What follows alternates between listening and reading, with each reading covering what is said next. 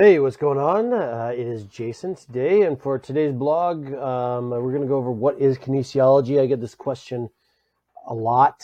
Uh, people will ask, What is kinesiology? What is it compared to other things? And so we want to kind of go over that and uh, give you a good idea of uh, what it is and kind of what the nuances of, uh, of the subject matter is. So, uh, the definition of kinesiology uh, by the British Columbia Association of Kinesiologists is the practice of kinesiology is the assessment of movement, performance, and function, and the rehabilitation, prevention, and management of disorders to maintain, rehabilitate, or to enhance movement, performance, and function in the areas of sport, recreation, work, exercise, health management, and activities of daily living. So you can see that's pretty broad. Um, in uh, college, they'll tell you it's just a study of human movement. Um, my best definition is uh, kinesiology is the science and precision application of exercise, nutrition, and environmental demands on the adaptation of human anatomy and physiology to enhance athletic performance, health, well being, and activities of daily living. So uh, that's what the definitions are. Um, fitness. So it's meant to enhance fitness. Well, what is fitness? Well, if we look at the definition of fitness, um, you know, one is the quality of being suitable to fulfill a particular role or task. Uh, you know, if you're going to uh, apply for a job, the interviewer's uh, role is to figure out if you are fit for that job. Um, you know, that has nothing to do with physical fitness, but right now we're looking at physical fitness, you know, and so what does that really mean? And the second definition I have, and this one I really like, is an organism's ability to survive and reproduce in a particular environment. And so that really does bring in that environmental uh, factor. And so it makes it a little bit more domain specific.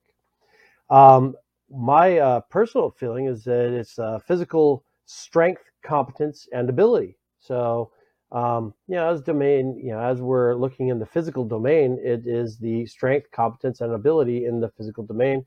I think strength, competence, and ability is a good definition or good synonyms for fitness all the way across the board in any domain, whether it be at a job or whether it be, uh, you know, and you know, fixing your car or whatever it is. Um, you know, just name anything. And then, so uh, asking in the in the physical uh, domain, you know, what are kind of subdomains of that?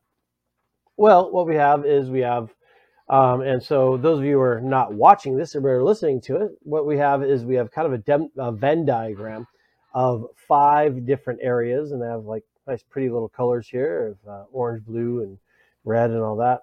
And so, uh, our first domain is mechanical or structural. Our second domain is nutrition. Third is metabolic. Uh, another one is psychological or behavioral, and another domain is applied or energetic. And uh, you know that might not be obvious to you right away what that is, but we'll uh, get into it a little bit here. All right, so going into the mechanical domain. So this is physical movement in space and applied to the forces within the environment to or from the body and to and from the environment. Yeah, and so what we're going to be looking at here is like what's gross strength. Um, you know, what you you know, if you put a picture in your head, you know, you'd probably see a weightlifter doing this. But it also pertains to you know the uh, the range of motion and flexibility of the person, the ability to stabilize, the ability to create gross movement against an increased physical force. Which you know that could be like a pitcher um, in a baseball game. It could be you know all sorts of stuff. It also applies to athleticism, you know, quickness, uh, footwork, hand-eye coordination, balance, all that uh, work that's done more uh, almost by the neurological system to connect with uh, uh, you know muscular system rather than you know simply you know thinking of big muscles and what they can do. And the professional domain is uh, you know the physical therapist, the chiropractor, sports kinesiologist, the strength coach, those types of things. All right, and then the second, our second uh, little circle here, uh, we have the metabolic domain, and so that is uh, describing the body's ability to utilize chemical reactions to fuel movement. And so the this is typically just repi- or, uh, referred to as your cardiovascular or cardiovascular respiratory domain. because we don't usually get any cardiovascular work without the respiratory system kicking in as well, right? So this is very related to overall inflammation, hormonal health, and internal health as well. And you know, this is the ability to use that cardiovascular and respiratory system in order to produce, uh, you know, the chemical reactions needed to create fuel so that you can perform in a particular task. Usually, that's a you know kind of a repetitive motion type task that we might see in running, biking, swimming are great examples, but really in anything, um, everything uses a metabolic component. So the professional domain on this is the exercise physiologist, and um, yeah, and that's that's actually it. Uh, nutrition. So our nutritional domain is a study of the nutrients and chemicals that come into the body, and then how they affect the body for certain tasks. So rather than being like the metabolic domain, where it's how do we use um, the you know what's what's coming into our body in terms of oxygen and other chemicals, oxygen and uh, you know our carbohydrates and fats and all that stuff. This is what uh, sources can provide those uh, you know what sources can provide those uh, nutrients and chemicals to come into the body and you know so we're this is where we study you know you know the fats and the carbohydrates and the proteins but as well as we might look at uh, you know drug you know drug and chemical reactions or pollutants or things like that. So what comes into our body in terms of the environment? Um, you know uh, that might be related to uh, you know uh, things that are used on our food, how our food is actually created, uh, things of that nature. You know, and the professional domain of this is the nutritionist or the dietitian. Now we have our psychological and or behavioral domain, and so we have uh, two major um, studies in this. You know, if we look at uh, uh, the study of kinesiology and two major subject matters that you might go into, which I uh, took both of these.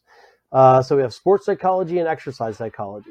Sports psychology is how people work a, as a team to produce success, or even how somebody uh, works on their own what kind of behaviors produce success for that person in order to achieve physical success.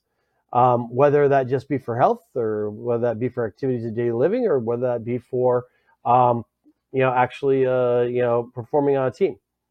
Then we have exercise psychology, and this is uh, actually this is a little bit different. Most people uh, might not. Uh, this might be a little bit ambiguous or not quite so self-evident right away. But exercise psychology is the study of how neurotransmitters are affected by certain activity. You know, whether that be by you know heavy weightlifting or whether that be by uh, you know uh, doing cardiovascular activity. You've heard people say, "Oh, I want to get that uh, that endorphin kick from running," stuff like that. That's this is the study that looks at that. You know, and so the professional uh, that might be involved in this is a sports or exercise psychologist or really, honestly, uh, when it comes to behavior, any coach is going to have to study this. So, and then we have our last one, which is called applied kinesiology. Now, applied kinesiology is especially related to the acupuncture system and the magnetic electrical channels applied to human movement. You know, and so you know you'll do muscle testing and stuff like that uh, in order to assess what's happening with the body um, I go to uh, an applied kinesiologist. Some of uh, some of the people out there might think it's kind of foo-foo. Um, I actually find uh, that there's a pretty good iterative um, outcome from it. Although, uh, you know, like I said, there are some people who uh, sort of poo-poo it, but that's uh, but you know, people used to do that with chiropractic, which is when which is actually where applied kinesiology came from, and they did that with you know acupuncture and stuff like that as well. So we've seen some pretty good results from those being implemented into uh, you know the entire you know healthcare spectrum. You know, and then the professional who does this is going to uh, you know have a certification and specialized study in you know in this. And that is it, folks. I hope you uh, enjoyed today's uh, podcast and uh, blog if you're reading it that way. So thanks a lot.